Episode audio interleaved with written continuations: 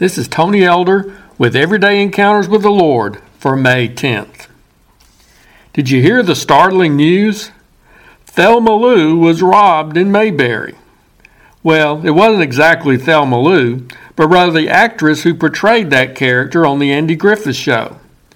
And it didn't actually happen in Mayberry either.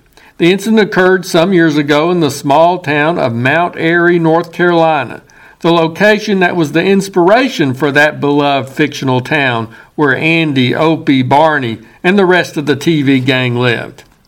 It seems that the 83 year old actress at the time, Betty Lynn, had moved to Mount Airy a couple of years earlier in order to escape the crime in Los Angeles. My guess is that she often traveled to that southern town anyway to appear in their various events in which they commemorate the show that is still a fan favorite. But on this occasion, Betty had her wallet stolen while shopping in one of Mount Airy's stores. Where's Deputy Barney Fife when you need him? I mean, who would have done such a thing? Surely not Otis Campbell. He may have liked his moonshine, but when he wasn't drunk, Otis was quite a nice guy. Some people might suspect Ernest T. Bass. Although he was an ornery and strange character, or as Barney would say, he's a nut, about the worst thing Ernest T. would do is break a few windows by throwing rocks at them. My guess is that the perpetrator was the stranger whom the town folks randomly chose and honored as their special guest for Founders Day, even though unbeknownst to them, he was a skillful pickpocket. Well, whoever it was, I heard that they caught him. I guess it just goes to show that no place is as utopian as we might like to think, not even Mayberry.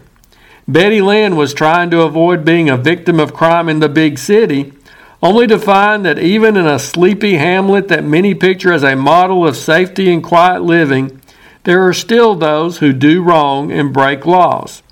It's a reminder to us that there is no perfect paradise this side of heaven. As long as people, human beings with fallen natures, are around, there will be some degree of sin, wrongdoing, and crime. If you think you're living or ever have lived in a sinless utopia, you're fooling yourself. Some places are quieter and safer than others. Some communities are filled with friendly people who generally watch out for one another and respect the law. But even Mayberry had its town drunk, occasional bank robbery attempts, family violence, and of course, rampant jaywalking. However, the reality of sinful humanity doesn't mean that we simply surrender our communities to crime and evil. We can still work toward making our less than perfect localities better places to live. We can elect good officials and pray for those who serve. We can support our local law enforcement. We can make our voices heard in public matters that affect the welfare of our community. But most of all, we can strive to be the kind of people ourselves who will make our community a good place to live.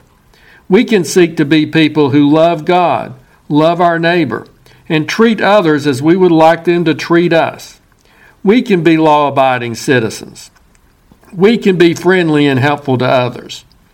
We can be the light that will hopefully spread to those around us.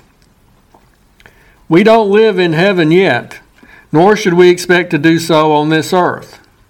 But in spite of living in a world of sin and evil, let's keep trying to make our communities good places to live. It may not be heaven, it may not even be Mayberry, but you can contribute to making it a better place than it would be without you. If you're interested, Everyday Encounters with the Lord is available in both book and ebook formats.